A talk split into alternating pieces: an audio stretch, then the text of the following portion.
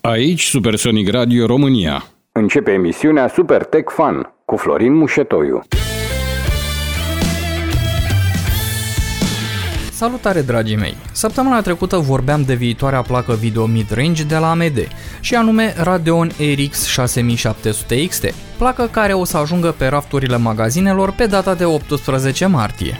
Cum internetul nu doarme niciodată și informația umblă de colo-colo, iată că cifre mai exacte privind performanța lui 6700 XT au apărut. Verdictul este oarecum împărțit. În suita de jocuri DirectX 11 și DirectX 12, testate la rezoluția 1440p, noua placă video de la AMD reușește să câștige în fața lui RTX 3070 în jumătate din cele 24 de titluri, printre care se numără Assassin's Creed Odyssey, Assassin's Creed Valhalla, Battlefield 5, Borderlands 3, Cyberpunk 2077, Call of Duty Black Ops Cold War, Death Stranding, Fortnite, etc. După centralizarea datelor în modul standard de gaming, adică raster, 6700 XT este cu 1,3% mai rapidă decât RTX 3070 și cu 10% mai rapidă decât 3060 Ti. Dar când schimbăm macazul și trecem la titluri cu Ray Tracing, unde avem 11 titluri în suita de jocuri, situația se schimbă. 6700 XT este cu 11% mai înceată decât RTX 3070 și cu 3% mai înceată decât RTX 3060 Ti legat despre alternativa AMD la DLSS și anume Fidelity FX Super Resolution, încă nu se știu detaliile exacte asupra disponibilității acestei tehnologii, dar primele zvonuri indică performanțe sporite de până la 2x, fără detalii în ceea ce privește calitatea imaginii. După cum bine știți, prima versiune de DLSS a fost primită cu dispreț de către gameri, aceasta având o calitate foarte slabă a imaginii în ciuda performanței sporite cu care venea. Plus că mai niciun developer de jocuri nu s-a înghesuit să o folosească. Cu DLSS 2.0, Nvidia și-a spălat păcatele și a dovedit că această tehnologie merită să fie luată în calcul. Acum rămâne de văzut când anume va lansa AMD alternativa lor. Rămânem tot în sfera PC și a zvonurilor, dar ne îndreptăm atenția către procesoare, acolo unde bătălia între AMD și Intel urmează să se întețească și mai mult. La sfârșitul lunii, Intel având să lanseze generația 11 de procesoare bazate pe arhitectura Rocket Lake, generație care vrea să spele rușinea Intel de a fi pe locul 2 atât în gaming cât și în zona profesională. Un anumit retailer din Germania a reușit să vândă procesoarele 11700K cu aproape o lună înaintea lansării oficiale. Nu se știu exact datele cum s-a putut întâmpla asta, dar bineînțeles că noi posesori de procesoare Intel au trecut la treabă și au început să le testeze. Nu mare le-a fost mirarea atunci când acestea se comportau mai slab decât seria pe care acestea urmau să o înlocuiască. Vinovatul s-a dovedit a fi BIOS-ul plăcilor de bază, inclusiv a celor cu chipset Z590. Site-ul Anantec a făcut un test mai amănunțit cu produsul cumpărat înainte de lansare, dar acesta nu a impresionat pe nimeni, ba chiar a stărnit valuri de râsete în domeniu. În teste AVX 512, noul 11700K reușește să atingă un consum de până la 290 de W și temperaturi de 100 grade Celsius, atunci când este folosit un cooler pe aer complet din cupru. Dar nu trebuie să vă îngrijorați. Marea majoritate a consumatorilor nu veți reuși să atingeți cotele acestea deoarece au fost atinse în teste specifice pentru a împinge procesorul la maximul absolut.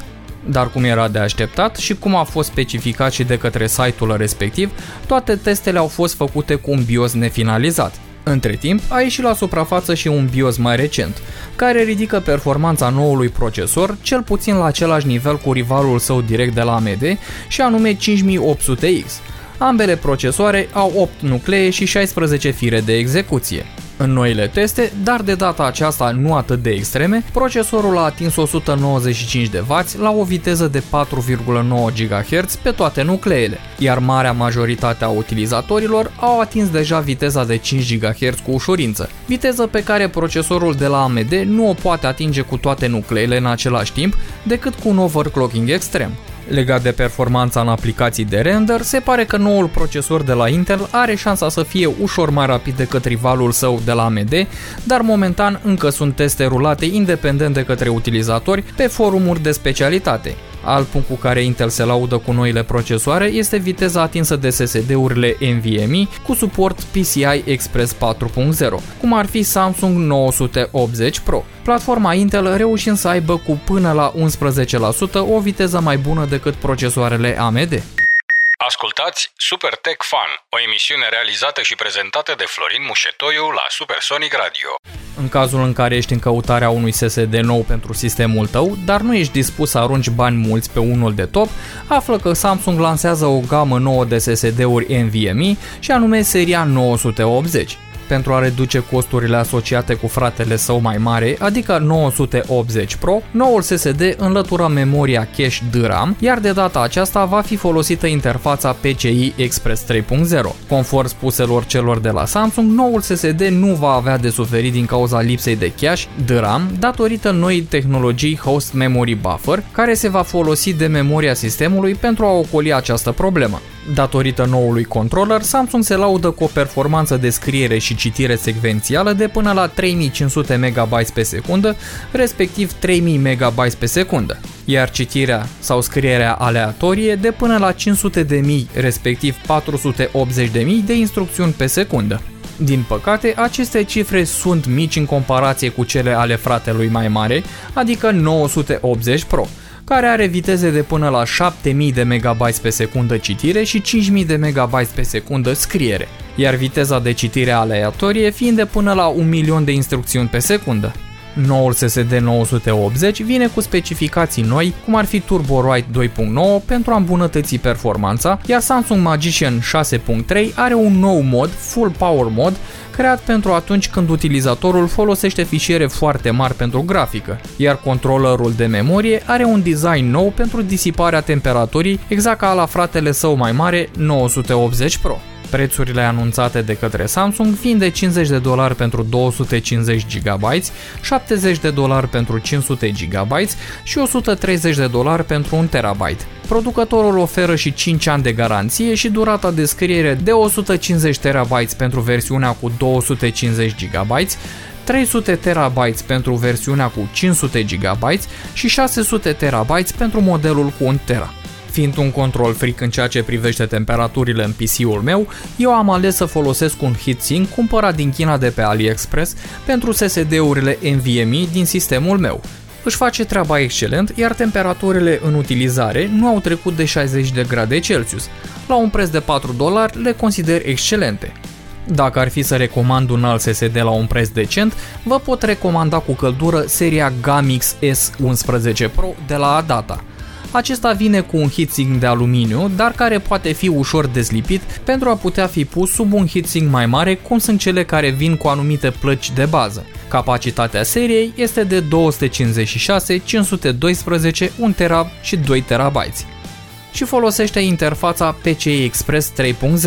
Durata de viață la scriere în ordine crescătoare este de 160 TB, 320 TB, 640 TB și 1280 TB. Performanța de citire și scriere secvențială este de 3500, respectiv 3000 MB pe secundă. Viteza de citire și scriere aleatorie este de 390.000, respectiv 380.000 instrucțiuni pe secundă, dar aceasta diferă în funcție de modelul ales. Durata medie de viață fiind de aproximativ 2 milioane de ore și vin împreună cu 5 ani garanție de la producător. Prețurile aproximative sunt următoarele. 240 de lei pentru 256 GB, 350 de lei pentru 512 GB, 600 de lei pentru 1 TB și 1200 de lei pentru 2 TB. Ascultați Super Tech Fun, o emisiune realizată și prezentată de Florin Mușetoiu la Supersonic Radio. Asus ROG Phone 5 a fost lansat oficial și va fi disponibil în România începând cu luna aprilie. Dacă ești un împătimit al gamingului mobil și dorești să pui mâna pe o adevărată bestie, ei bine, Asus ți-a rezervat ceva nou.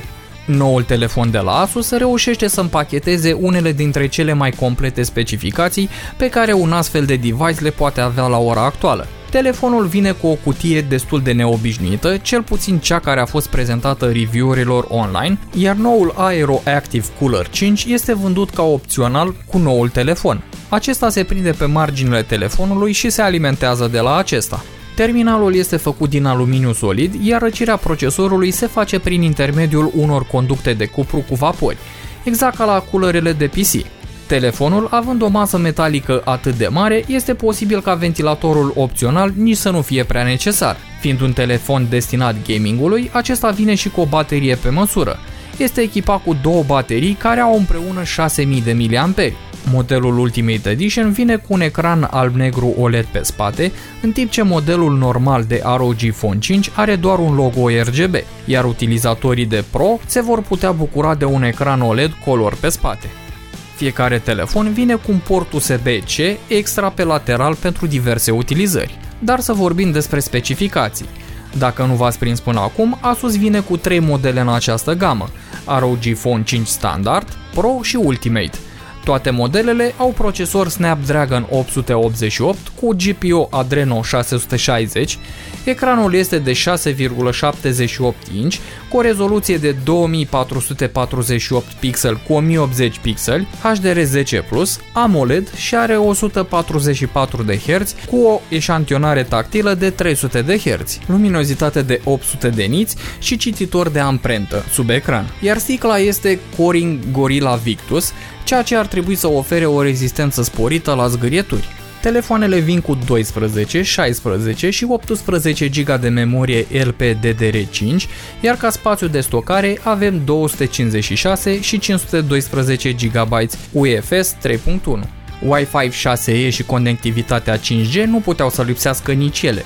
Dual SIM-ul este binevenit, pe când microfoanele sunt 4 la număr. Pentru audiofil, dacul telefonului este unul de o calitate foarte bună, iar telefonul are mufă de căști, ceva care este din ce în ce mai rar pe noile modele.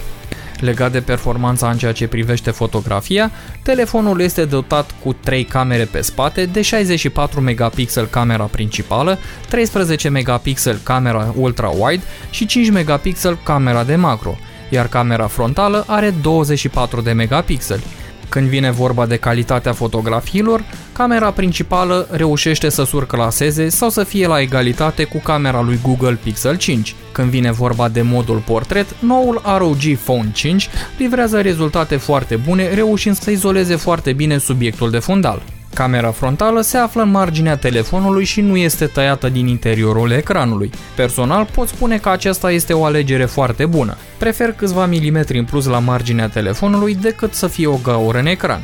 Când vine vorba de difuzare, acestea nu dezamăgesc. Sunt frontale și au un sunet foarte puternic. Legat de gaming, Asus se laudă cu aproape 20 de moduri de a putea controla telefonul în jocuri prin diverse gesturi pe care utilizatorul le poate face pe marginea telefonului, pe ecran sau pur și simplu prin zguduirea acestuia, iar coolerul opțional care se poate atașa telefonului adaugă încă două butoane de control în jocuri. Am specificat la început că telefonul deține două baterii. Acest lucru se datorează faptului că procesorul se situează în centrul telefonului și asta pentru a se situa sub ventilatorul activ care se poate atașa acestuia. Acest lucru fiind benefic și la încărcare.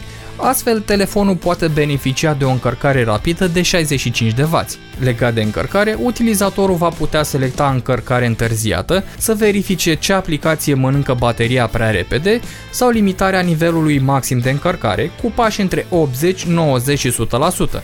Asta pentru a putea prelungi durata de viață a bateriei iar toate aceste specificații vin într-un pachet cu o greutate de 239 de grame.